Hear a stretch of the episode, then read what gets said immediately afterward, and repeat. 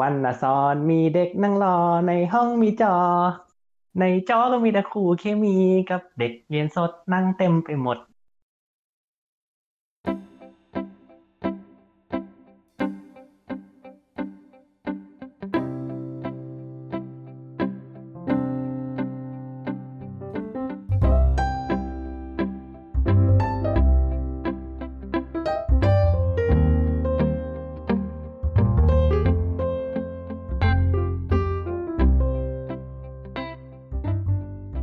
สวัสดีค่ะ สวัสดีครับ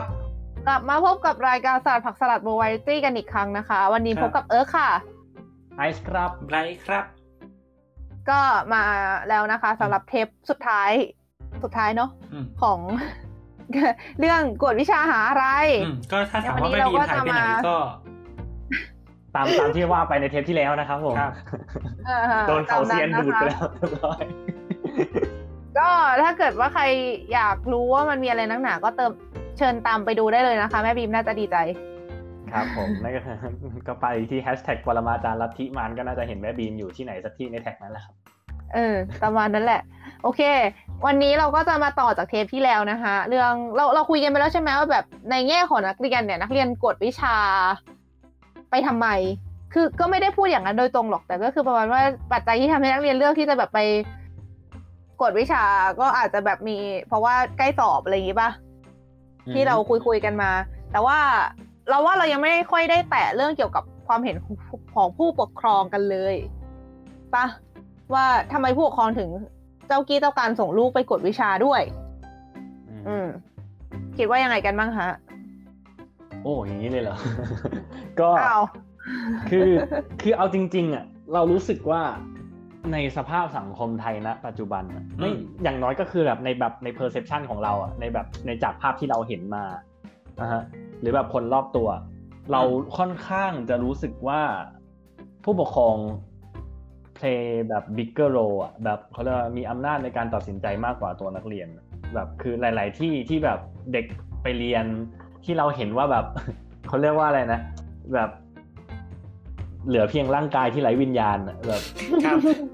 ครับคือไปแต่ร่างอะเขาเขาใจว่าแบบใจกูอยู่แบบเขาเรียกว่า after you ใจกูโยนโบอยู่เมเจอร์ แต่ตัวกูอยู่นี่อะไรอย่างเงี้ยอืมอ่าฮะก็อาจจะเพราะว่าส่วนใหญ่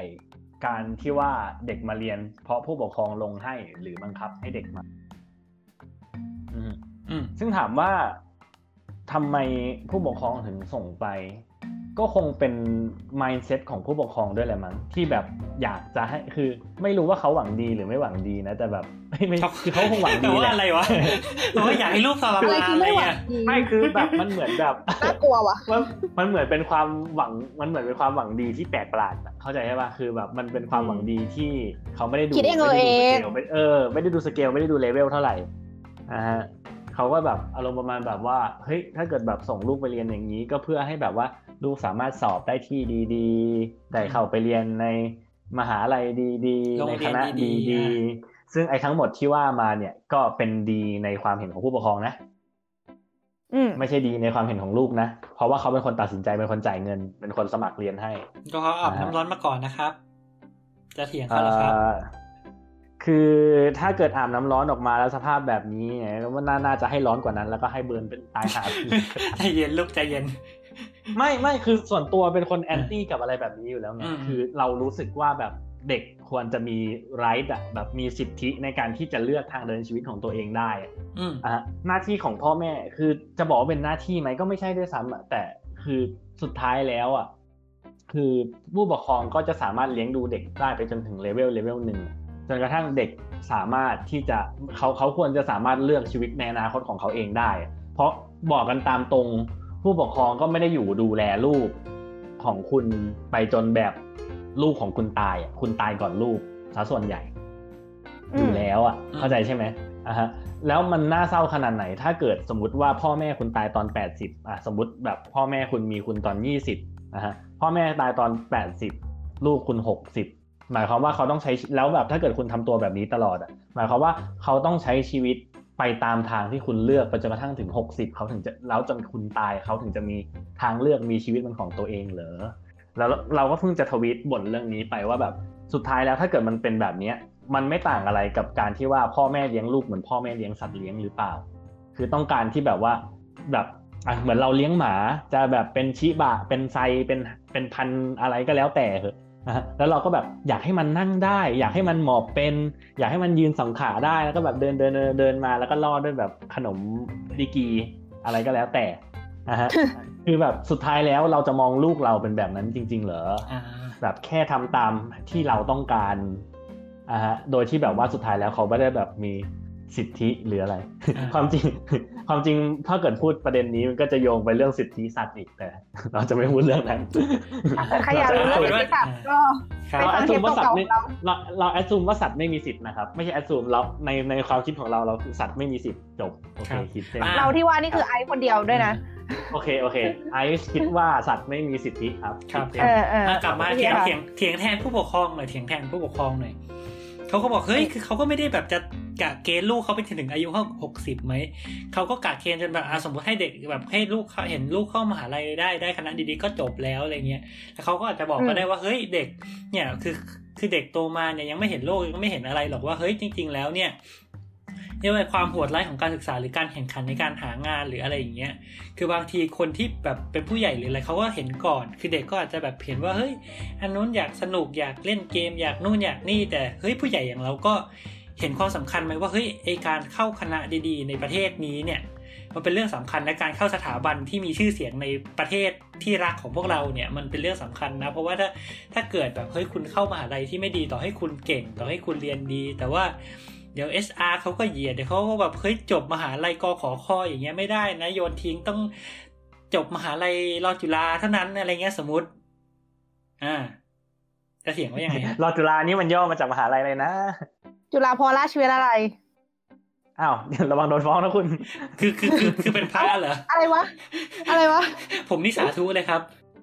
เออเราเล่นเราเล่นเราเล่น ไม่อันคืนั้อนคือมันโยมหาโยมพ่อโยมแม่บังอันคันั้นบมันโรงดีอะโอเคอันนั้นมันอันนั้นมันโรงเรียนมหาจุฬาลงกรณ์เป้าจุฬาพรณ์มันเป็นโรงเรียนมัธยมป่ะใช่มาอ่ามหาจุฬาลงกรณราชวิทยาลัย อันนี้เป็นมหาลัยอ่าสงฆ์อ่า อ่าใช่ถ้าจุเออจุฬาอ๋อจุฬาพรณราชวิทยาลัย อ๋อ มันมันมีคำว่ามหากับไม่มีคำว่ามหาเหรอเดี๋ยวไม่ใช่สิมันจุฬาจุฬาลงกรณ์กับจุฬาพรณ์ขอโทษครับ ขอพระราชทานอภัยโทษข้ามไปข้ามไปเรื่องนี้ ข้ามอข้ามย่างไรข้ามก็ข้าดีมอย่างไรอย่างไรก็ดีเออกลับมาเถียงประเด็นไบรท์คือส่วนอ่าตัวเรามองว่า คือการที่ว่าเราเลือกในช่วงต้นเนี่ย เราถือว่ามันส่งผลกระทบกับเด็กแบบกับชีวิตเด็กแบบใหญ่หลวงแล้วนะอืมคือแบบมันมันมันมันเป็นการชี้เป็นชี้ตายอนาคตคุณไปอีกสิบปียี่สิบปีสามสิบปีเหมือนกันนะอืม เพราะว่าคือด้วยเวลาที่คุณเสียไป ด้วยการที่ว่าคุณอะสมมติว่าถ้าเกิดคุณเรียนตามที่พ่อแม่ต้องการ แล้วมันไปแบบมันมันมันเป็นสิ่งที่เราไม่ชอบ เราไม่มีความสุขกับมัน หรือเราไม่จนทำให้แบบเราไม่ประสบความสำเร็จเนี่ยนะฮะแล้วเราต้องมาเริ่มเรียนใหม่ในสิ่งที่เราชอบสิ่งที่เราต้องการหนึ่งมันมีต้นทุนเวลาสองคือพอเราอายุมากขึ้นเข้าตลาดแรงงานไปเขาส่วนใหญ่เขาจะต้องการคนที่จบเร็วกว่าเข้าใจปะมันมีอายุการใช้งานนานกว่า อันนี้คือเทียบกับเคสพ่อแม่เราที่แบบว่าแบบอายุ 30 กว่า 40 แล้วสมัครงานไม่ได้เพราะเขาต้องการบุตรสูงสุดแบบเอ้ยเขาต้องการอายุสูงสุด 35 เป็นต้น คือบางทีต้นทุนเวลามันมันมันเป็นเรื่องหนึ่งแล้ว อีกเรื่องหนึ่งคือแบบเบสที่คุณเลือกเรียนอะมันส่งผลอนาคตมันมันส่งผลต่ออนาคตค่อนข้างเยอะ ถ้าเกิดคุณเลือกเรียนในสาขาวิชาหนึ่งอะที่ณตอนนั้นพ่อแม่เขาคิดว่าดีการงานการเงินดี แต่อืมแบบคือมันมีช่วงแลกช่วงดีเลย์ของมันกลายเป็นว่า พอเราจบมาปุ๊บทุกคนคิดแบบเดียวกันไง พอจบมาปุ๊บกลายเป็นว่าไอเป็นคณะนั้นฟิลงานนั้นเกลออืมตกยอดตกนะฮะกลายเป็นว่าเราต้องอยู่กับงานที่เราไม่ชอบคณะที่เอยแบบจบมากับคณะที่เราไม่ได้ต้องการ แล้วยังต้องมาอยู่ในคณะที่แบบเขาเรียกว่าอะไรนะสปายสูงจนเงินเดือนต่ำอีกโอ้ยแต่มันเข้าใจปะมันมันก็ไม่ค่อยมีเคสอย่างนั้นไหมในแง่ว่าแบบ คือมันมันคือคือนึกออกปะตำแหน่งงานมันไม่ได้มีไม่จำกัดอะมันไม่ใช่ว่าแบบคนอยากเป็นหมอหนึ่งล้านคนแล้วทุกคนจะได้เป็นหมออะ อ่าไอคือคือตำแหน่งงานมันไม่ได้มีไม่จำกัดก็ใช่ แต่ในขณะเดียวกัน คือด้วยความที่ว่าตำแหน่งงานแบบปลายทางเมื่อจบออกมาแล้วตำแหน่งงานมีจำกัดไงคุณอะยกเว้นหมอเพราะหมอขาดแคลนอะฮะแต่ว่าแบบในขณะในในในคณะอื่น ๆ ที่แบบอะสมมุติว่าถ้าเกิดคุณทำงานสายเศรษฐศาสตร์เนี่ยช่วงนี้จะเกลือมากถ้าพูดกันตามตรง แป๊บนึงนะขอขอเสริมไปนิดนึงคือ มันมีอีกแง่หนึ่งอะแบบอย่างเช่น อันนี้คือเหตุผลที่แม่เราชอบบอกกับเราบ่อยๆอะนะว่าแบบเราอะมีเป้าหมายของตัวเองเว้ยเราเราบอกว่าเราอยากไปสอบแข่งอันนี้อยากได้ที่หนึ่งหรือแบบอยากเข้าเรียนที่นี่ แม่เราก็จะเป็นคนที่ support เราในระดับหนึ่งเลยนะว่าแบบสมมติถ้าเราอยากทำอะไรสักอย่างแม่เราก็จะหาข้อมูลมาให้ให้หมดจนเยอะมากว่าแบบ ถ้าจะทำอย่างนี้ได้จะต้องทำหนึ่งสองสามสี่อะไรมาเนี้ย แบบอย่างเช่น ถ้าเอออยากไปเรียนปริญญาตรีที่ญี่ปุ่น เออจะต้องไปสอบ TOEFL ใช่ไหมแม่เราก็จะไปหามาให้ว่าถ้าจะสอบ TOEFL ให้ได้คะแนนดีๆต้องทำยังไงบ้างหนึ่งสองสี่แล้วแม่เราก็จะแนะนำว่าเออไปเรียนพิเศษที่นี่ไหมเพื่อที่จะเพิ่มคะแนนสอบ TOEFL อะไรอย่างเงี้ย แล้วแบบเราก็อาจจะแบบมีความขี้เกียจส่วนตัวประมาณว่าขี้เกียจไปอะอะไรอย่างเงี้ย เออ แต่แม่เราก็จะมองว่าเราอะมองว่าแบบประเมิน TOEFL ต่ำไปอะไรอย่างเงี้ย แบบประมาณว่าเราเราจะต้องขยันกว่านี้เพื่อที่จะไปถึงจุดมุ่งหมายที่เราฝันไว้อะไรเงี้ยประมาณแม่เราก็ไม่อยากเห็นเรากันแหละอะไรประมาณเนี้ยเออ ถ้าเกิดเป็นเคสยังไง คือสุดท้ายแล้วเรารู้สึกว่าถ้าเกิดชีวิตเราจะ fuck up เราอยาก fuck up โดย choice ที่ตัวเองเลือก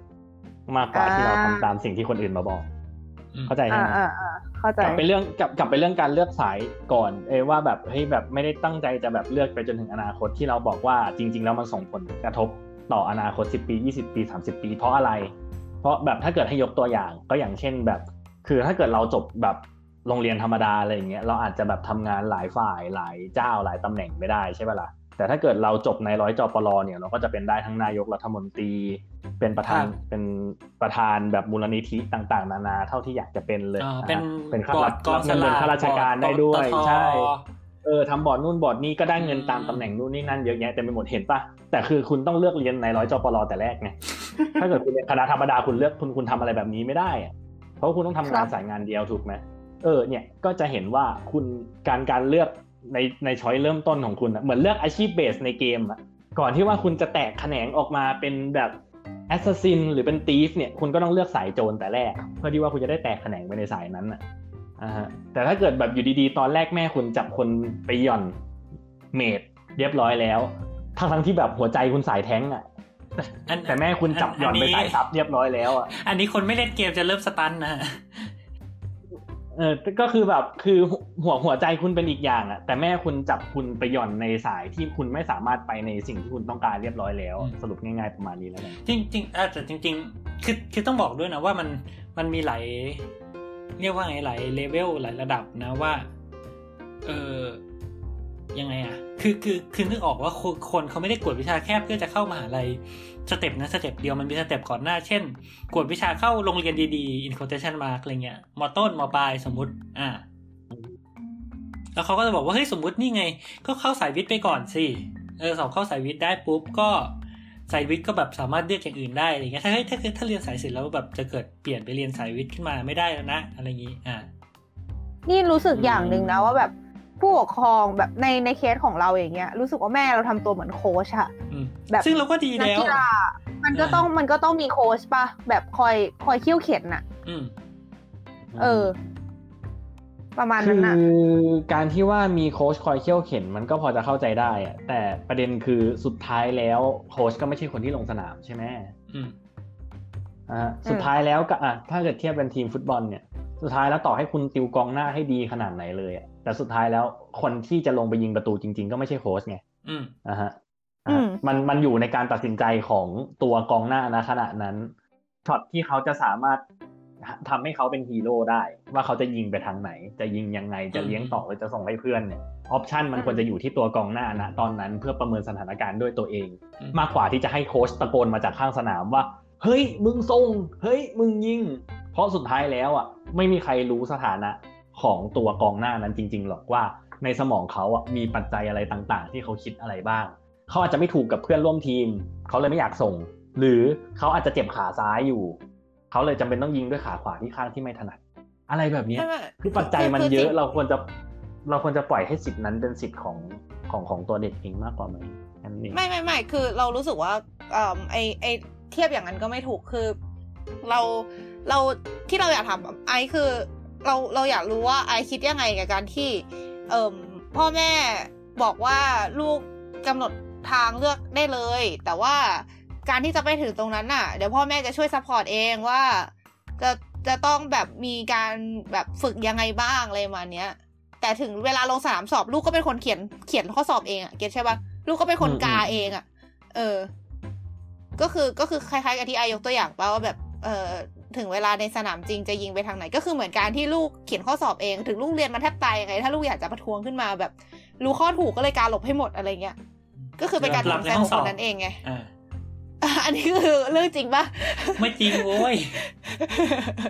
แต่คือมันก็มีอ่ามัมันก็มีต้นทุนค่าเสียโอกาสไงถูกปะล่ะหมายถึงใช่แบบว่าคือแทนที่ว่าคุณจะสามารถเอาไอ้พื้นที่ตรงนั้นไปทำในสิ่งที่คุณต้องการแต่แรก อันนี้คือในกไม่รแต่ณีลูกที่ก็ว่าต้องแบการบอย่างนั้นอยู่แล้วด้วยหรือเปล่าอะไรอย่างเงี้ยอ่าถ้าเกิดถ้าเกิดลูกต้องการอย่างนั้นอยู่แล้ว แล้วพ่อแม่พยายามไกด์ไลน์ว่าต้องทำอะไรยังไงบ้าง แล้วนะฮะแล้วอืมคืออันนั้นก็พอจะเข้าใจได้ แต่สุดท้ายแล้วก็ยังควรเป็นสิทธิ์ขาดของลูกอยู่ดีอะอ่าว่าว่าว่าจะทำไม่ทำใช่ไหมอือฮึแล้วคิดคิดว่าถ้าลูกเกิดลูกต้องอายุขั้นถึงขนาดไหนถึงว่าจะสามารถมีสิทธิ์ขาดในเชิงนี้ได้ เพราะว่าแน่นอนเราไม่สามารถให้สิทธิ์ขาดกับเด็กห้าขวบในการไม่ไปโรงเรียนได้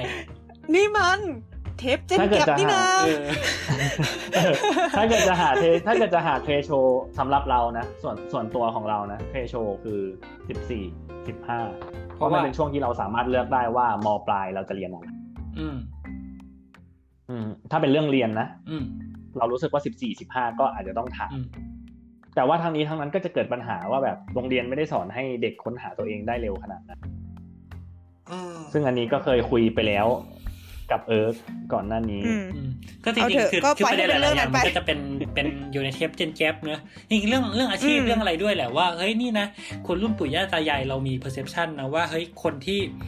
ควรจะแบบผลักดันลูกหลานให้เป็นเจ้าคนในายคนเนี้ยว่าแบบเฮ้ยให้ลูกหลานรับราชการสิคุณจะมีชีวิตที่ดีอะไรเงี้ยแล้วพ่อแม่ยุคนี้ก็อาจจะต่างกันว่าแบบเฮ้ยราชการมันเออฟักอัพนู่นนั่นนี่อะไรเงี้ยเออก็แบบเป็นหมอดีกว่าอะไรเงี้ย ในขณะที่แบบเออคนรุ่นเราก็จะเห็นหลังๆก็จะเห็นข่าวทุกวันว่าหมอโดนฟ้องหมอแบบไอคนเรียนหมอที่ด่าระบบทุกวันว่ารัฐมนตรีสาธารณสุขมันอย่างนั้นอย่างนี้อะไรเงี้ยก็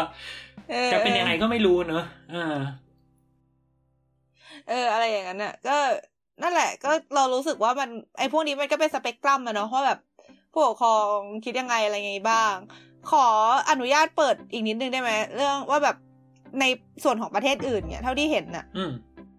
เขาเขาทำยังไงกันบ้างอะแบบผู้ปกครองกับลูกอะไรอย่างเงี้ยเขามีส่วนในการตัดสินใจตรงนี้กันเยอะแค่ไหน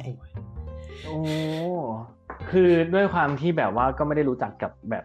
ก็ไม่ได้โตขึ้นมาในฝรั่งอะไรขนาดนั้นอ่าเออ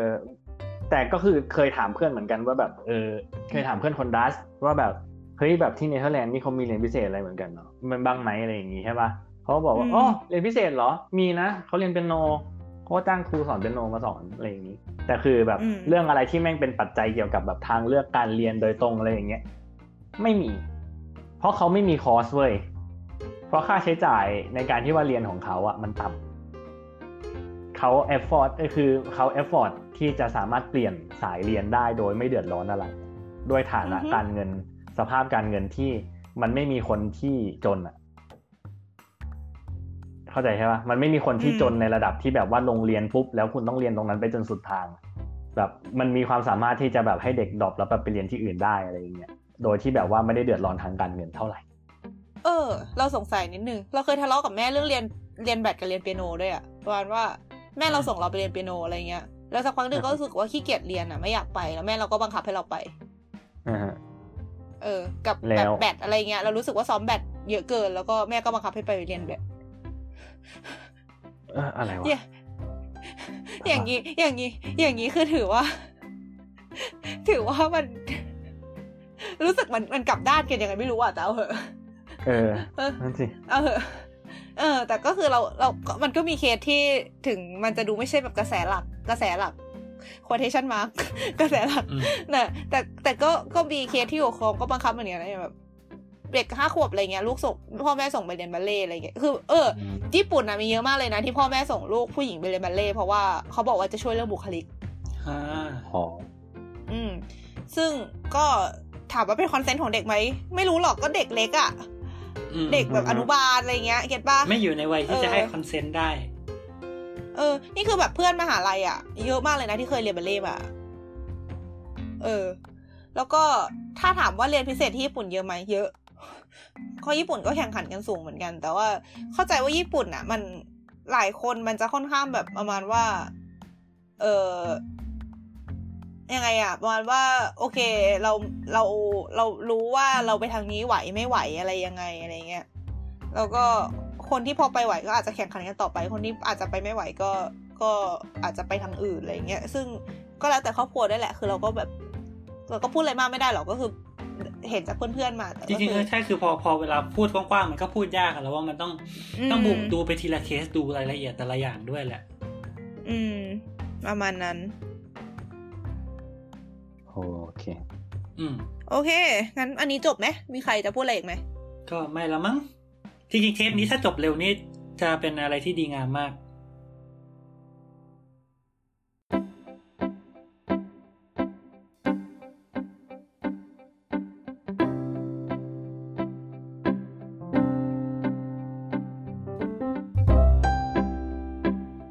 ดีโอเคงั้นก็ไปต่อกันเลยค่ะ ครับ ไปถึง อ่าเราพูดถึงเรื่องผู้ปกครองคิดยังไงเกี่ยวกับการส่งลูกไปกดวิชาใช่ปะอืมคือเราเคยมองว่าการกดวิชาหรือแม้แต่การเรียนต่างๆ เรียนพิเศษใดๆอะมันเหมือนการลงทุนแบบหนึ่งเว้ยเออ เออ ลงทุนคิดว่าเพื่อการอลนางคตทุน เออลงทุนด้วยการศึกษาเพื่ออนาคตอืมอะไรอย่างเงี้ย คิดว่าลงทุนแบบเนี้ย มันคุ้มค่าในทางเศรษฐศาสตร์ไหมอันนี้กล้องแพนไปที่ไอนะคะ คุ้มค่าในทางเศรษฐศาสตร์ไหมคือ ถ้าเกิดเอาเป็นสูตรเลยป่ะอืม ถ้าถ้าเกิดจะให้เอาเป็นสูตรเลย ก็ต้องคำนวณว่าไอการกวดวิชาเนี่ย มันทำให้เปอร์เซ็นต์ในการสอบได้หรือสอบไม่ได้เนี่ยเพิ่มขึ้นมากน้อยขนาดไหนเว้ยคือมันมันควรจะแบบมีมีมีการประเมิน คือสุดท้ายแล้วตัวเลขเราไม่สามารถมาประเมินได้เต็มที่หรอกถูกปะว่าแบบเฮ้ยถ้าเกิดเราไปเรียนแล้วมันจะทำให้เราสอบมีโอกาสสอบได้เพิ่มขึ้น 25%แน่ๆ100%อร์เซ็นต์อะไรเงี้ยแบบ 25%แน่ๆ100%แปลกกว่าแบบเอาเป็นว่าแบบมันมันไม่ได้บอกได้เลยว่าแบบ ถ้าเกิดคุณไปเรียนแล้วคุณจะมีเปอร์เซ็นต์ที่แน่นอนที่คุณจะสามารถสอบติดได้เพิ่มขึ้นอะสุดท้ายมันต้องเป็นการประมาณการ แต่วิธีการคำนวณคร่าว ๆก็คือ ดูก่อนว่าเปอร์เซ็นต์ที่เราจะสอบได้ให้เราคาดคะเนว่าแบบเปอร์เซ็นต์ที่เราจะสอบได้มีเพิ่มขึ้นเท่าไหร่นะฮะแล้วไอการไอเปอร์เซ็นต์ที่เพิ่มขึ้นเนี่ยเราก็ต้องดูด้วยว่าอะถ้าเกิดเราสอบได้เนี่ยนะฮะเราจะไปใน career path ประมาณไหน เช่นสมมุตินะ อันนี้คือถ้าเกิดแบบคิดแบบ simple สุดนะว่าถ้าเกิดไปทำอาชีพ ถ้าเกิดสอบติดเนี่ยนะฮะเราจะได้ทำอาชีพ A อาชีพ A ให้เงินเท่านี้อืมถ้าเกิดเราสอบไม่ติดเราจะได้ทำอาชีพ B อาชีพ B ให้เงินอีกเท่าเอ้ยแบบในอีกปริมาณหนึ่งที่น้อยกว่า ก็คูณเป็นเปอร์เซ็นต์เทียบกันอะฮะแล้วทั้งหมดทั้งมวลที่ว่ามาเนี่ยก็ลบด้วยค่าใช้จ่าย ที่เราต้องใช้ในการไปเรียนอะฮะอย่างไรก็ดีอีเงินเดือนที่ว่าเนี่ยเราก็ต้องคำนวณในระยะยาวนะอะสมมุติว่า ถ้าเกิดเราจะทำงานนี้ไป 40 ปีเนี่ยเราก็เราก็คือคิดเขาเรียกว่าอะไรนะ present value อะคือแบบคิดย้อนกลับมาให้มันเป็นเงินณปัจจุบันอะเก็ตปะเพราะว่าเงินที่เราพูดมาทั้งหมดมันเป็นเงินอนาคต เราต้องลดลงด้วยค่าเงินเฟ้อ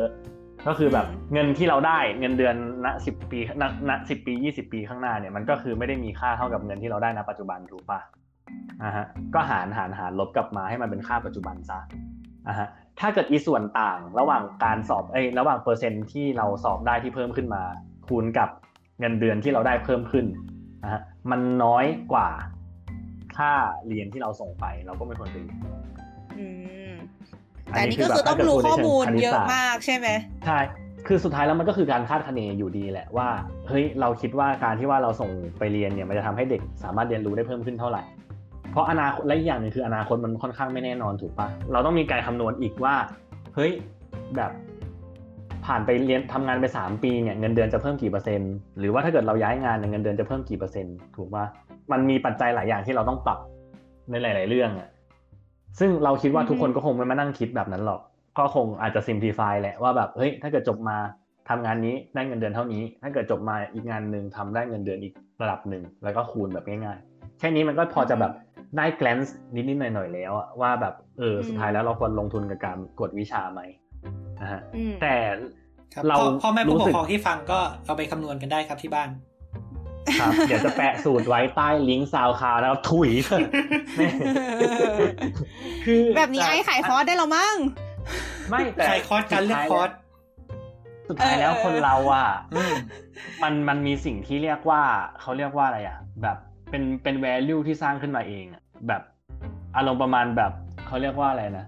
แบบแบบถ้าเกิดเป็นภาษาเศรษฐศาสตร์เขาเรียก ego rent อะคือแบบเป็นความสุขที่ได้ส่วนบุคคลอะจากการอาชีพอะไรขึ้นมาสักอย่าง เก็ตปะเหมือนแบบอืมการที่ว่าเราทำงานเพื่อสังคมอะไรอย่างเงี้ยนะฮะเรามีเงินเดือนเราได้อยู่ใช่ปะแต่มันจะมีความรู้สึกที่แบบความรู้สึกดีที่เราได้ทำอะไรอย่างเงี้ยซึ่งแต่ละคนก็จะประเมินค่าของมันต่างกันถูกปะอืมนะฮะเพ ราะว่าถ้าเกิดเราไม่ประเมินค่าตรงนี้เลยเนี่ย ก็จะไม่มีใครทำงานที่เป็นเพื่อสังคมเลยถูกปะเพราะมันไม่ได้เงิน อืมแต่เขาทำเพื่อความสุขล้วนๆถูกปะเพื่อก็หมายความว่า utility เวลาที่เออเวลาที่เขาคำนวณเนี่ยเขาก็ต้องเขาก็ต้องประเมินแล้วว่าอีความสุขที่เขาได้จากการช่วยเหลือคนนะฮะมันเทียบพอมันเทียบกลับมาเป็นเงินแล้ว มันเทียบได้เท่าไหร่ ซึ่ง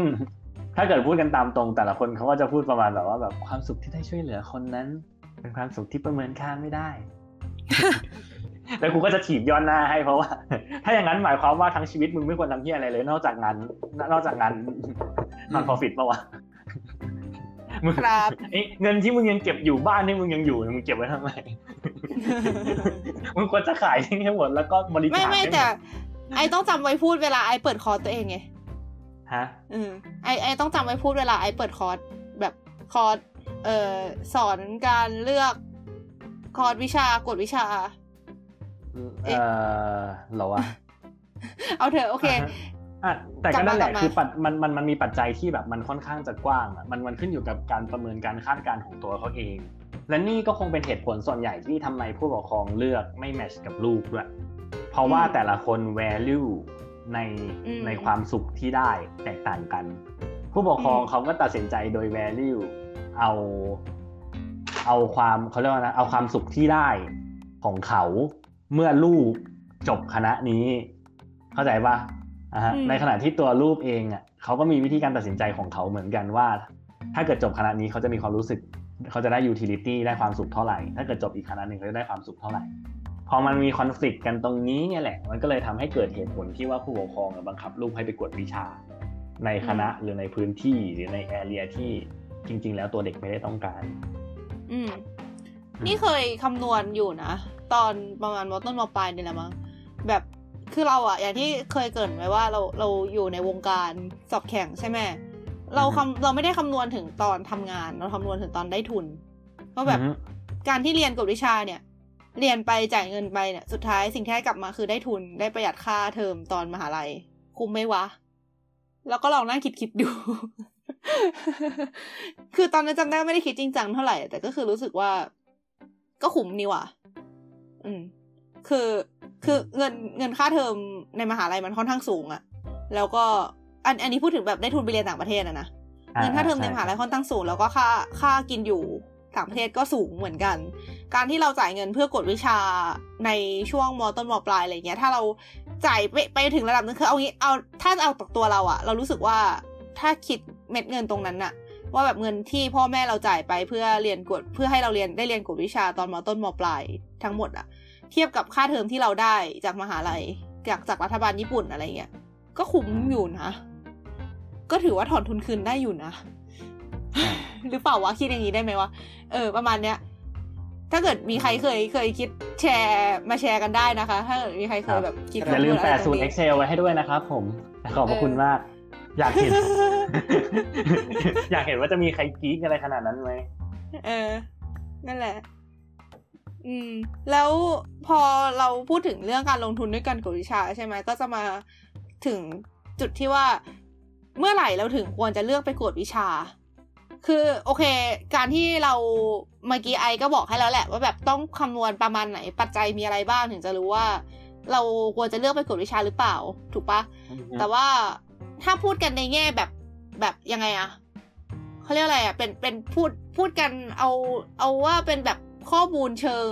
คุณภาพอะแบบประมาณว่าสถานการณ์อะไรที่ทำให้รู้สึกว่าควรจะต้องไปกดวิชาอะไรเงี้ย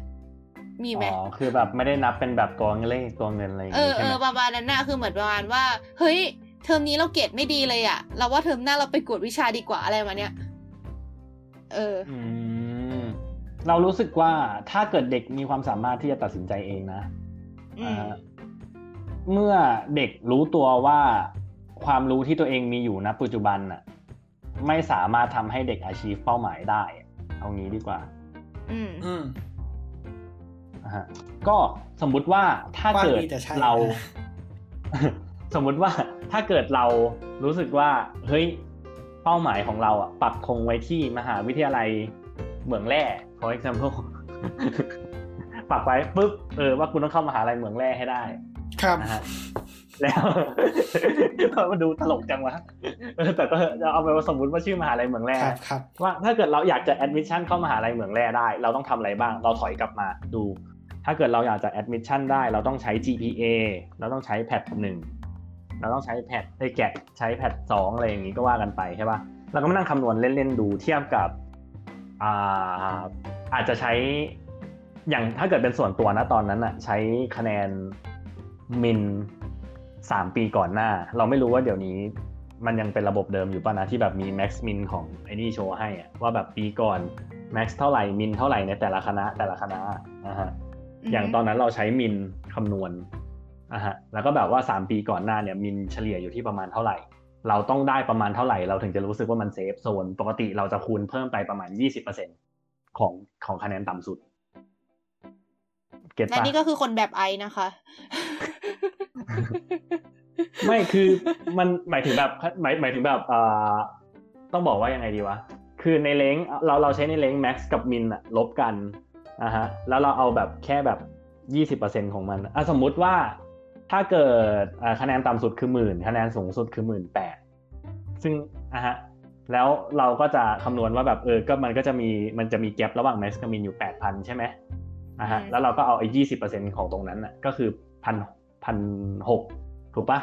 อะฮะฉะนั้นเป้าหมายของเราก็คือหนึ่งหมื่นหนึ่งพันหกร้อยเพื่อให้มันเซฟ เพราะว่ามันมีโอกาสที่มันจะฟลักตูเอทหรือแบบปรับเปลี่ยนเคลื่อนไหวอยู่ได้ตลอดเวลา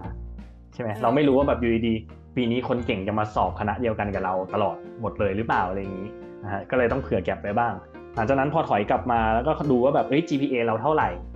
นะฮะแบบแพทเรามีแนวโน้มที่จะได้ประมาณไหนอะไรอย่างเงี้ยอะฮะลองสมมทำติข้อว่าสอบถ้าเกิดเก่าอะไรอย่างงี้ป่ะเออสมมุติว่าถ้าเกิดเราอยู่อย่างอย่าง GPA เนี่ยมันเห็นชัดตั้งแต่ม .5 แล้วถูกปะเพราะมันเพราะพอม .6 มันมีเกรดอีกแค่ 2 ตัว 2 เทอมอืมมันฟักเกรดไม่เยอะแหละความจริงมันใช้เกรด5เทอมหรือ6เทอมนะจำไม่ได้แล้วยื่นแอดเนี่ย ห้าป่ะจำได้ว่าตอนสุดท้ายมันยังไม่จบป่ะเอ้ยแอดเหรอเราไม่ได้ยื่นแอดว่ะเราไม่รู้ขอโทษ ไม่ได้ยื่นเหมือนกันอ่าแต่ก็คือนั่นแหละ มันก็ก็ก็ดูว่าเกรดตรงนั้นอะมันมันมันมันมันพอไหมที่จะถึงที่จะถึงจุดจุดๆนั้นอะนะฮะแล้วหลังจากนั้นเราค่อยมาดูอีกทีว่าเฮ้ยสมมติว่าถ้าเกิดเราลองคำนวณคะแนนคร่าวๆ แล้วมันไม่ถึงว่ะมันไม่ถึงมันไม่มันไม่ถึงไอ้ขีดที่เราขีดไว้ตอนแรกเราก็ต้องมาดูแล้วว่า เราสามารถเอาเงินที่เรามีอยู่ณปัจจุบันเนี่ยไปลงทุนกับอะไร ที่มันจะสามารถเปลี่ยนเป็นเปอร์เซ็นต์ให้คะแนนสูงขึ้นได้เยอะที่สุด เอออ่าฮะอะสมมุติว่าถ้าเกิดเรารู้ว่าอะตอนนี้แกดเราสองร้อยนะฮะแล้วแบบแกดแล้วแบบคณะเราใช้แกดแบบสามสิบเปอร์เซ็นอะไรแบบเนี้ยนะฮะในขณะที่แบบแพทหนึ่งเราอาจจะแบบร้อยเดียวนะฮะแล้วแบบคิดแบบยี่สิบเปอร์เซ็น แต่แบบพอนั่งคำนวณเปอร์เซ็นต์แล้วแบบเอ๊ะแบบโอกาสที่เราจะได้แพทหนึ่งเยอะขึ้นมันค่อนข้างจะยากกว่า โอกาสที่แกดเราจะเพิ่มถูกปะนะฮะอืมเพราะเราก็ไม่คิดว่าแบบคนจะได้แพทหนึ่งแบบจากร้อยเป็นสองร้อยหรอกคือแบบมึงได้ร้อยห้าสิบนี่กูก็กัดตีนแล้วอืมอ่าฮะฉะนั้นก็คือเนี่ยเราก็ดูว่าเออเงินที่เรามีอยู่สามารถไป invest ในคอร์สไหน เพื่อให้คะแนนมันสูงขึ้นได้มากที่สุด แบบเราจะทำให้เกรดเราเอ้ยทำให้คะแนน admission เราอะมันขึ้นได้มากที่สุดอืมแล้วเราก็ไปลงตรงนั้น อันนี้ก็คือวิธีการแก้ปัญหาที่ตรงจุดที่สุด อันนี้ก็คือการแก้ปัญหาด้วยวิธีแบบไอนะคะเออจะว่างั้นก็ได้คือมันมันควรจะมองแบบนั้นไง เพราะเรามีเงินอยู่เรามีเงินอยู่จำกัด เรามีเงินอยู่เท่าเดิมถูกปะอืมอ่าฮะเป้าหมายเราก็มีเป้าหมายเดียวชัดเจน แต่ว่าทั้งนี้และทั้งนั้นมันก็มีในหลายเคสนะแบบ บางคนอาจจะแบบ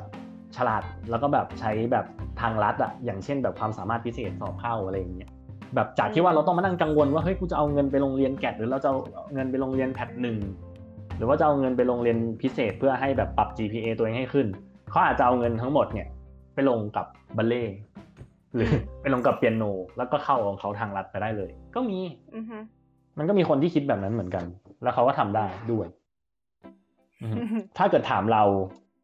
เวลาที่จะตัดสินใจว่าแบบเออแบบเวลาไหนควรลงทุนเรียนพิเศษก็คือประมาณนั้นแหละอืม ใบคิดว่าไงฮะอืม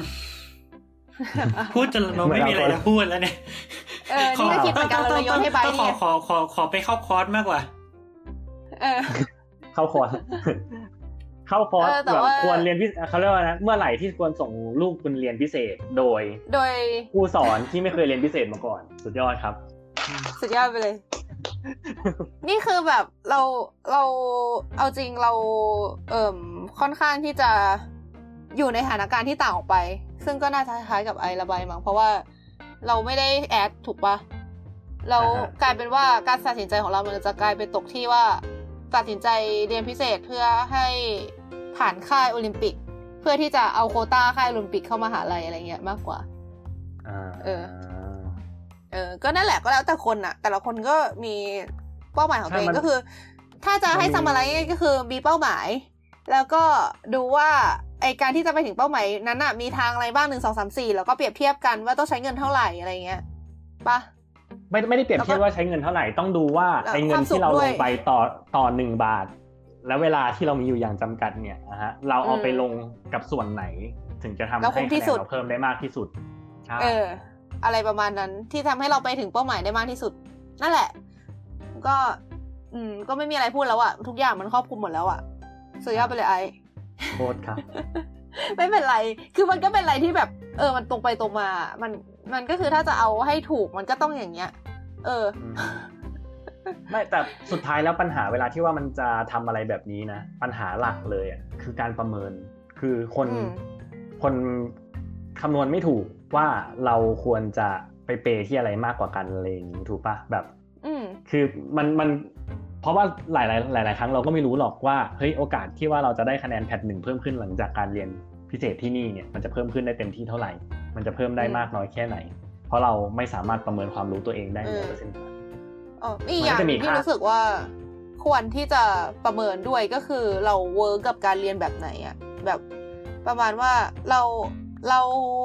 อ่านเองแล้วรู้สึกว่าโอเค แล้วควรเอาเงินไปเปย์กับหนังสือหนังสือดีๆ ดีกว่าไหมอะไรประมาณเนี้ยแบบเราเราเรียนตัวต่อตัวแล้วรู้สึกโอเค แล้วควรจะไปเปย์กับ private tutor เราเรียนในห้องเรียนแล้วโอเค เราก็ไม่ต้องเรียนพิเศษ แต่ว่าเราควรจะตั้งใจเรียนในห้องอะไรอย่างเงี้ยแบบเรา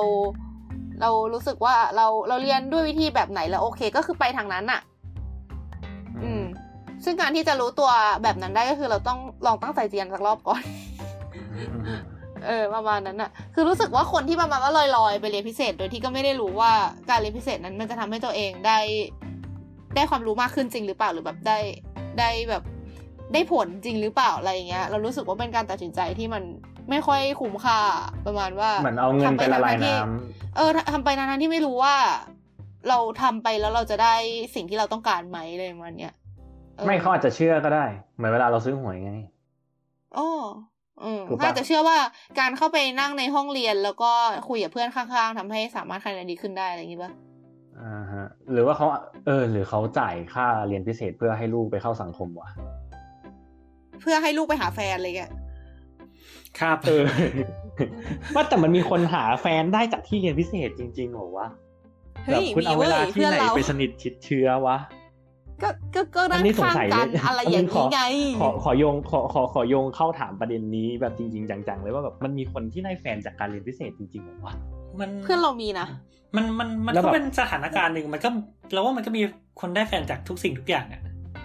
เออ ก็เข้าใจในม็อบยังแต่หมีมายเลถึยงแบบว่าแบบ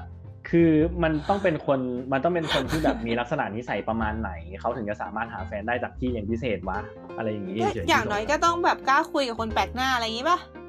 ไม่ต้องมีเรื่องปัจจัยหลาย ๆ อย่างด้วยป่ะอย่างเช่นแบบ เพราะว่าแบบคือการที่ว่าคุณจะสามารถไปเรียนพิเศษ คือมันมันมันมีทามมิ่งมีเวลาของมันอะแบบเขาเรียกว่าอะไรนะ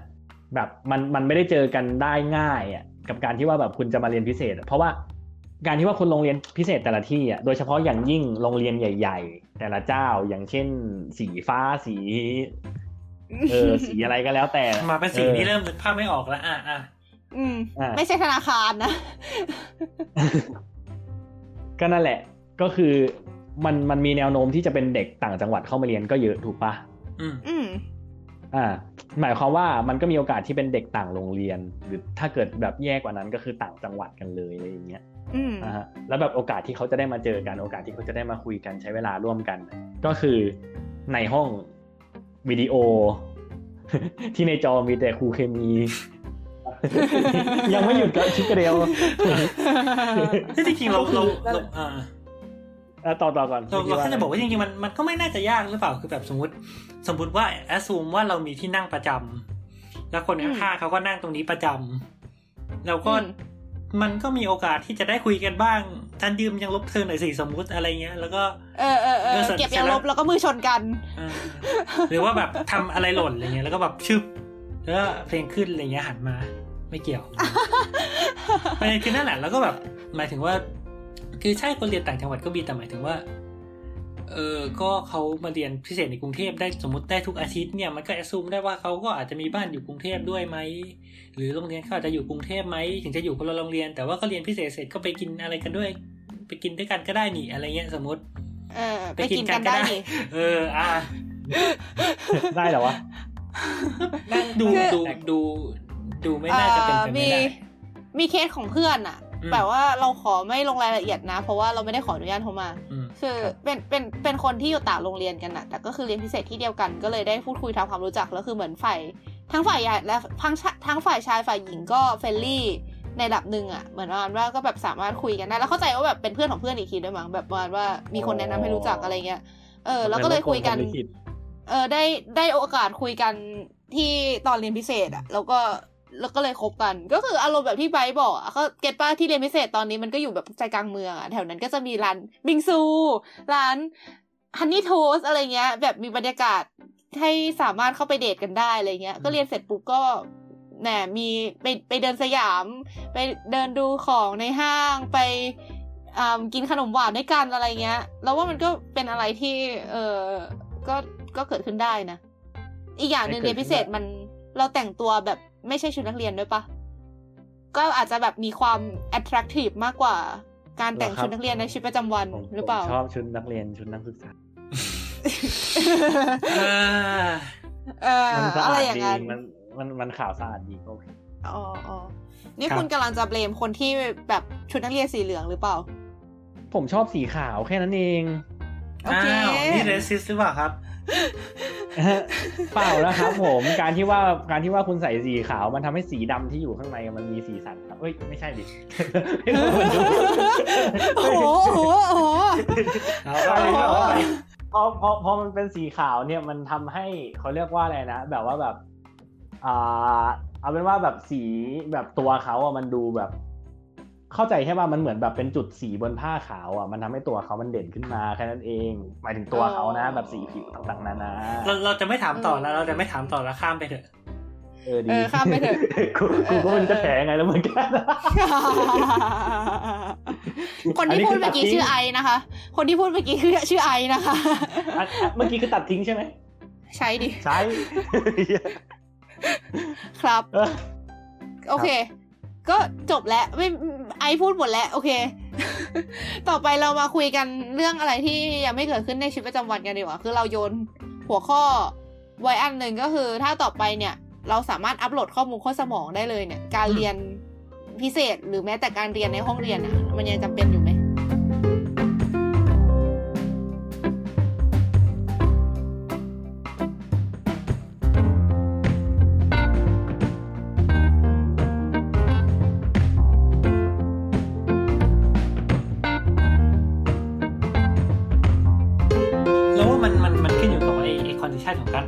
ข้อมูลเข้าสมองเนี่ยมันคืออะไร เออเออใช่ใช่ใช่เออ คือ อ่า บางคนอาจจะรู้สึกว่าสมองเป็นเหมือนแบบฮาร์ดดิสก์อะที่เก็บข้อมูลอะนึกออกใช่ปะแบบอืมมีพื้นที่อยู่เท่าไหร่ แล้วก็เก็บข้อมูลไปเรื่อยๆก็จะเต็มอะไรอย่างเงี้ย แต่จจริริงงๆๆเราไม่เชื่อครับสมองมันมันซับซ้อนกว่านั้นเลยมันไม่ใช่แค่ว่า แบบประมาณว่ากินแบบเก็บข้อมูลเป็นเป็นกี่กิกะไบต์อะไรมาเนี้ย แต่ว่าสมองเราอะ ระบบของการเก็บข้อมูลมันตอนนี้ก็ยังไม่ไม่กระจ่างอะอืมมันมันมีสิ่งที่เรียกว่า neural network ซึ่ง ซึ่งซึ่งเราควรจะไล่เขาไปฟังอะไรดีอะคือตอนนี้เนี่ยวงการ AI ก็คือจะพยายามใช้ตรงเนี้ยในการเอาเรียนเอาจในริงการก็ทำงานของ AI เท่าที่เราเข้าใจนะคือ neural network อะมันมันเป็นแค่ชื่อจริงๆ คือมันก็ไม่ได้เหมือนอืมมันมันมันไม่ได้เหมือนมันไม่ได้เหมือนสมองจริงๆนะแต่เขาเพราะก็ว่าเข้าใจว่าเขาได้ inspiration มานะ ใช่คือใช่หรือเปล่าคือคือคนคนที่เรียนคอมก็บอกว่านี่ไงฉันเอาเอาเอาไอเดียหลักการทำงานของ neural network มาจากหลักการทำงานของสมอง ประเด็นคือเราก็ถามต่อว่าเออแล้วนักวิทยาศาสตร์รู้แล้วเหรอว่าสมองทำงานยังไงคุณถึงเอาหลักการมาได้เอนึอกออกเอปะอเออซึ่งคือเออคือเท่าเออเท่าที่เราเข้าใจมันมันแค่ว่า เข้าใจว่าคนเหมือนคนที่ทำเกี่ยวกับคอมไปเห็นสมองว่าเออนี่นะมันมี neuron ว่ามันมี node หนึ่ง node นะแล้วมันก็แตกกระจายกระจายเขาก็เลยเอาโมเดลอันนั้นอะไปทำเป็นโมเดลในคอมแต่ว่าอืมไอ้ถามว่าไอ้ node แต่ไอ้ neuron ในหัวสมองที่มันแตกเป็น node เป็น axon dendrite นู่นนั่นนี่มันทำงานยังไงจริง ๆ มันถึงเก็บข้อมูลได้มันถึงคิดได้อย่างเงี้ยนักชีวะก็ไม่รู้ถูกไหมอืมเออ มันก็เลยเอาเอาตามนั้นจริงๆคือมันมันมันแค่แบบ มันแค่เหมือน เหมือนไปเห็นไปเห็นรูปแล้วนึกนึกเอาอะไรเงี้ยเราคิดว่ามันไม่ได้มีหลักการอะไรร่วมกันจริง ๆหรอกอ่าใช่ใช่ใช่ ทีนี้ก็อย่างที่ใบร์ทบอกว่าคือปัจจุบันนี้นักวิทยาศาสตร์ก็ยังใช่ไม่รู้หรอกว่าสมองทำยังไง แต่ว่าก็พอจะรู้บ้างว่าแบบมันมีการเชื่อมโยงกันเป็นเครือข่ายอะไรเงี้ยแบบเออสมองมีแบบเป็นส่วนๆอะไรอย่างนี้ แล้วแบบเหมือนสมองแต่ละส่วนก็อาจจะควบคุมการทำงานแต่ละอย่างอะไรอย่างนี้แล้วคือไอ้เรื่องการเรียนรู้ก็เหมือนเป็นการเพิ่ม เพิ่มไอ้โครงข่ายประสาทเนี่ยที่แบบไปกระตุ้นให้ส่วนนี้ส่วนนี้ทำงานพร้อมกันอะไรประมาณเนี้ย เออ เข้าไปอะไรอย่างนี้ ซึ่งตอนนี้เขาก็แบบกำลังวิจัยอยู่นะคะอืมถ้าเกิดใช่ใครอยากรู้การวิจัยสมองเป็นยังไงไปฟังกันได้ในรายการความเอิร์กเอ้ยไม่ใช่ความเอิร์กนี่หว่าแลบบิดและบิดและบิดใช่ไหมวะ ใช่แลบบิดโอเค มีความเออ tie-in ผิดรายการเพื่อที่ว่าจะได้ tie-in สองรายการพร้อมกันตบมือเฮ้ยไม่ได้จงใจจริงนะเว้ยเออรู้นั่นแหละ เออ ก็คือแต่คือเหมือนประมาณว่ามัน มันก็เลยเรารู้สึกว่าไอ้การอัปโหลดข้อมูลเข้าสมองมันเลยเป็นอะไรที่ซับซ้อนมาก จนอาจจะถึงขั้นที่มันทำไม่ได้เลยหรือเปล่าวะอะไรเงี้ยเออ ก็ใช่ เพราะว่าแบบก็อย่างที่เอิร์กบอกว่าแบบเออคือแบบสมองมันก็ไม่ได้ทำงานแบบฮาร์ดดิสก์ที่แบบว่า เพราะว่าแบบอืมที่ฟังมาแบบด้วยความที่แบบโง่วิทยาศาสตร์เนี่ย แต่ที่ฟังมาอืมก็ยังพอจะเข้าใจได้ว่าแบบ มันน่าจะยากนะ ถ้าเกิดเราจะอัปโหลดข้อมูลอะไรเข้าสมองอะคือแบบคือเพราะสมองก็อย่างที่เอิร์กบอกมันมันไม่ใช่ฮาร์ดดิสก์อะแบบมันมันคงไม่ใช่ฮาร์ดดิสก์หรอกเพราะว่าแบบ มันมันคงฮาร์ดไม่ได้อะแบบขนาดเพื่อนยังชอบบอกเลยว่าเราปัญญาอ่อน ครับก็อันนั้นคือประเด็นไม่าจโอ hard เคไม่ไม่ไม่โอเคแต่สุดท้ายแล้วอะทั้งหมดทั้งมวลเรา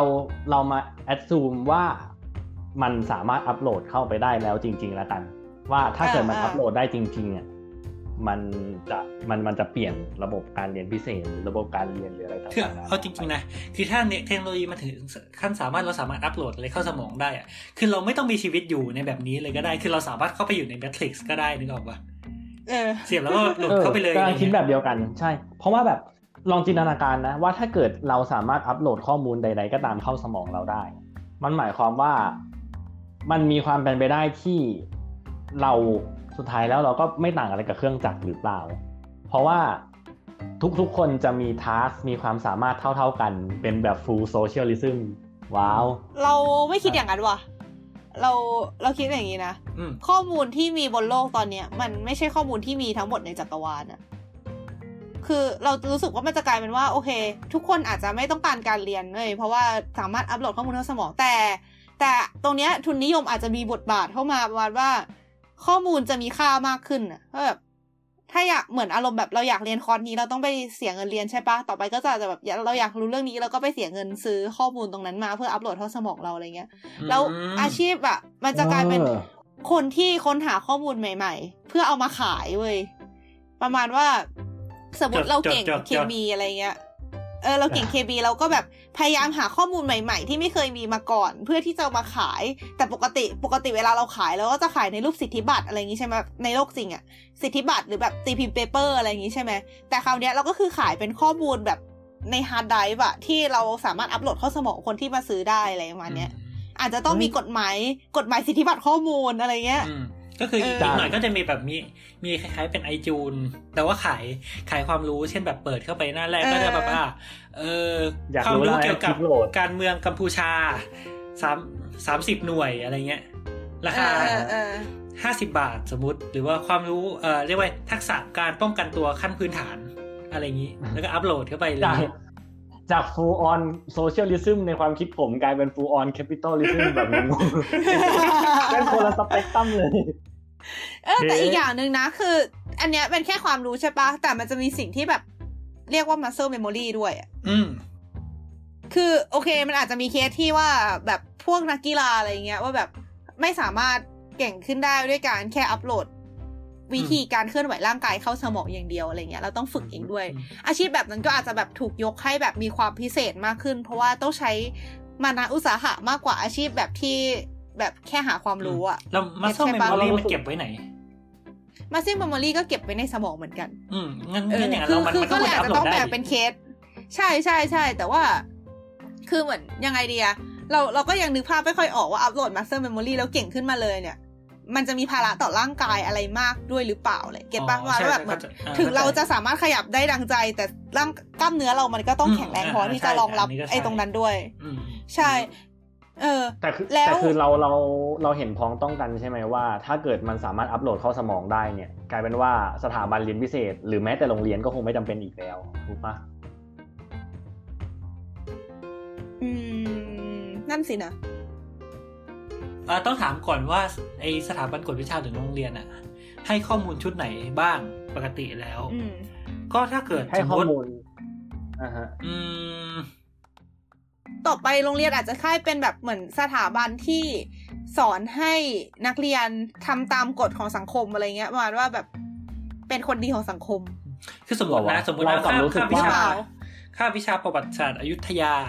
ก็แบบตื้อตื้อตื้อพ่อคุณรามคำแหงซึ่งไม่ได้อยู่อยุธยาเดี๋ยวก่อนนะทำไมเราพูดถึงพ่อคุณรามเพราะอะอะไรนะพระเจ้าอู่ทองนู่นนั่นนี่ไปจนถึงอ่าจบนั่นเสร็จแล้วเป็นข้อมูลชุดหนึ่งเป็นเท็กซ์ก็ยัดปึ้งไป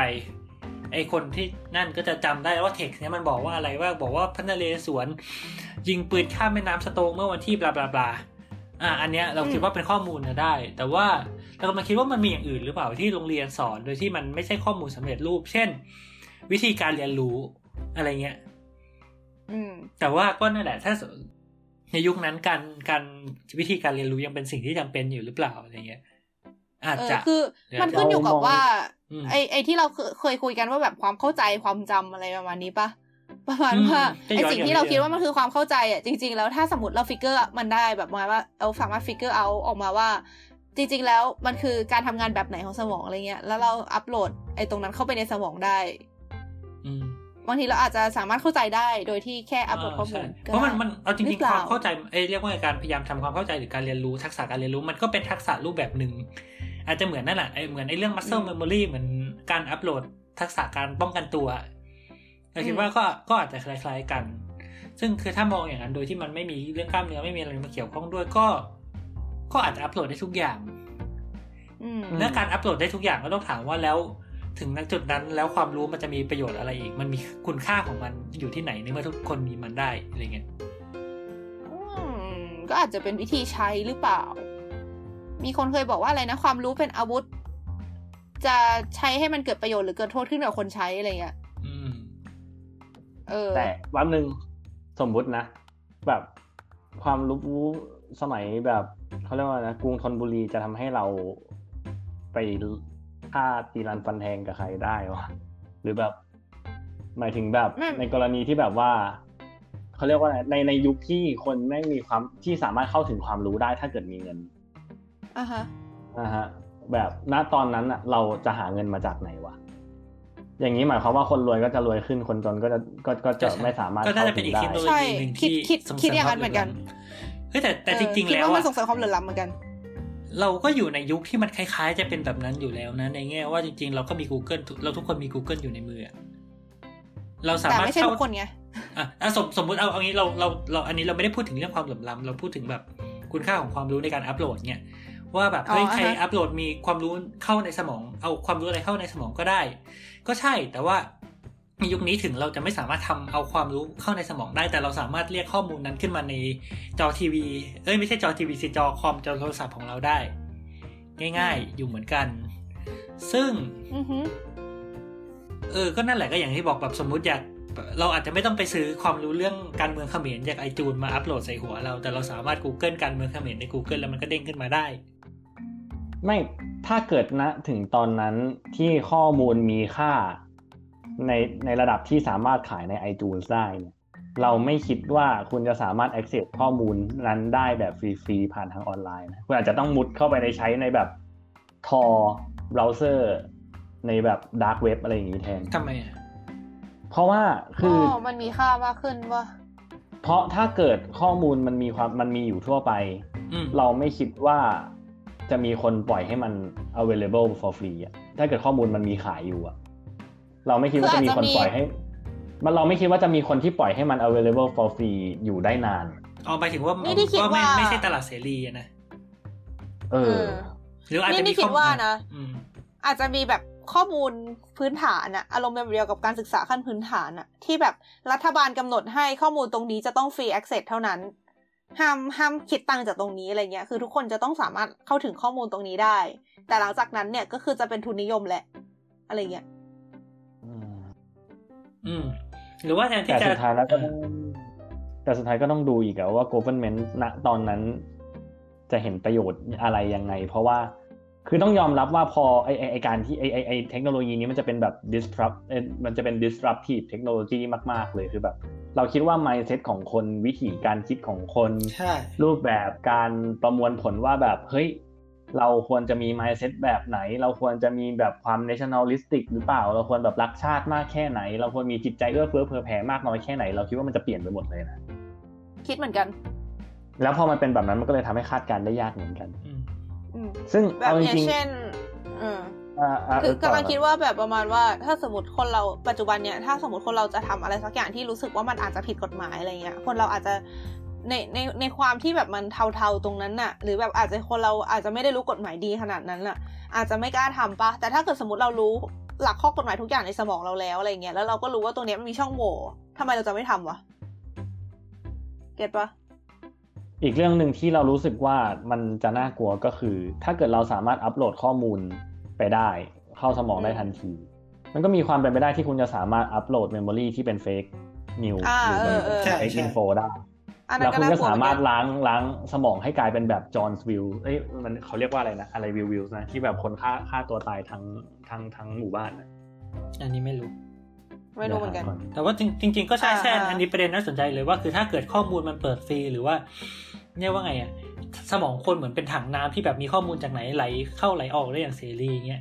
แล้วว่าณจุดหนึ่งอะข้อมูลที่ไหลเข้ามันจะไม่ใช่ข้อมูลจริงอย่างเดียวแล้ว มันจะต้องมีมันก็ต้องมีการใช้ข้อมูลปลอมเข้ามาอัดสมองเพื่อสู้กันอะไรเงี้ยสุดท้ายอืมไอไอแพลตฟอร์มที่ว่ามันจะเป็นแบบ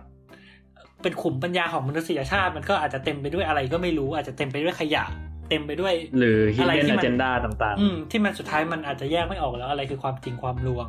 อะไรคือข้อมูลที่มันเอาจริงจริงแม้กันแต่แน่อะไรเงี้ยเออเออแม้แต่ปัจจุบันนี้ก็ยังมี pseudo-sci อะไรพวกนี้เต็มเน็ตเลยปะใช่ฮะๆอืมเอาเอาเอาจริง ๆ เราว่าโลกปัจจุบันมันก็มันมันก็จำลองไอสิ่งที่เราคุยกันมาแล้วแหละ แค่ว่า แค่ว่ามันมันมันอาจจะไม่ได้แบบฟรีร้อยเปอร์เซ็นมันอาจจะมีประตูเรียกว่าไงคือคือแทนที่ข้อมูลนั้นมันจะอยู่ในสมองเราโดยตรง แล้วก็อาจจะต้องเปิดประตูโดยการ Google มันนิดนึง หรือว่าเปิดหนังสือนิดนึงอะไรเงี้ยแต่ข้อมูลหลาย ๆ อย่างมันก็ฟรีอยู่แล้ว อืม แค่ว่าไอไอไอ delay ระหว่างเนี้ยระหว่างการที่สมองเราจะได้รับข้อมูลนั้นมา กับการที่สมองอืมเรามีข้อมูลนั้นอยู่แล้ว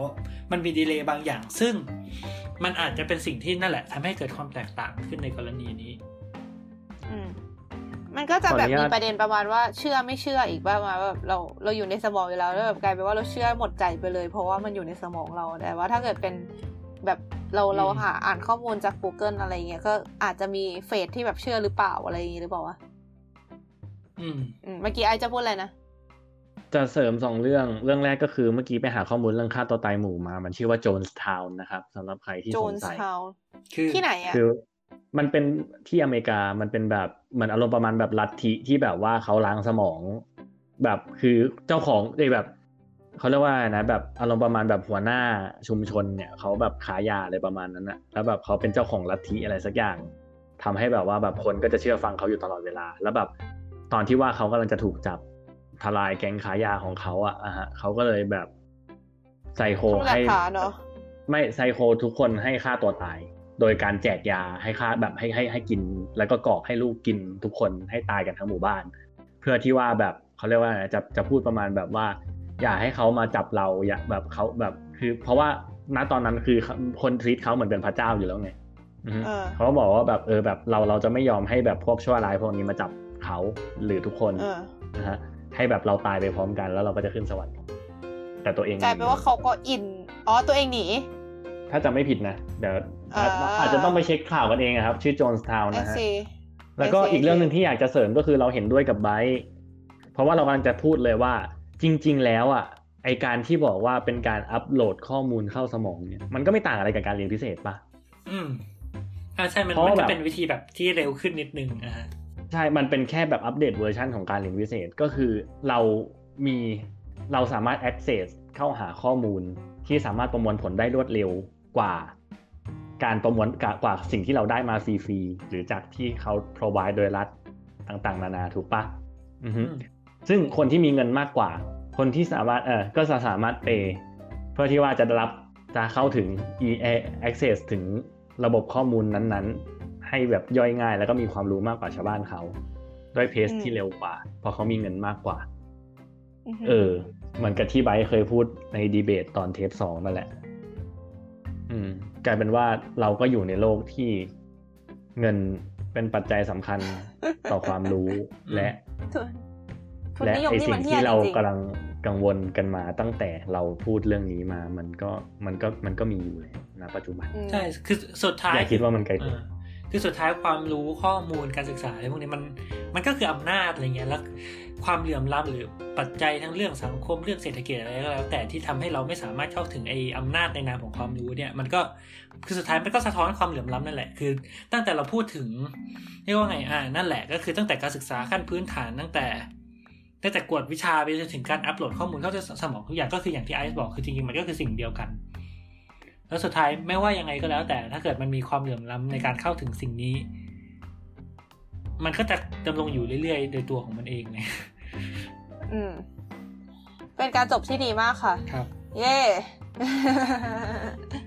โอเคก็เรื่องของการเรียนกฎวิชาอะไรอย่างเงี้ยก็คงจบแค่นี้แล้วเนาะเราจะฝากอะไรให้คู่ฟังคิดไหม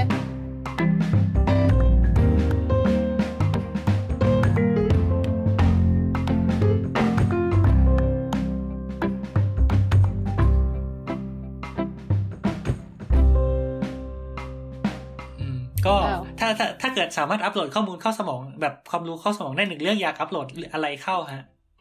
เออ เอออันนี้นี่นี่มีมีอะมีความเห็นกันไหมฮะ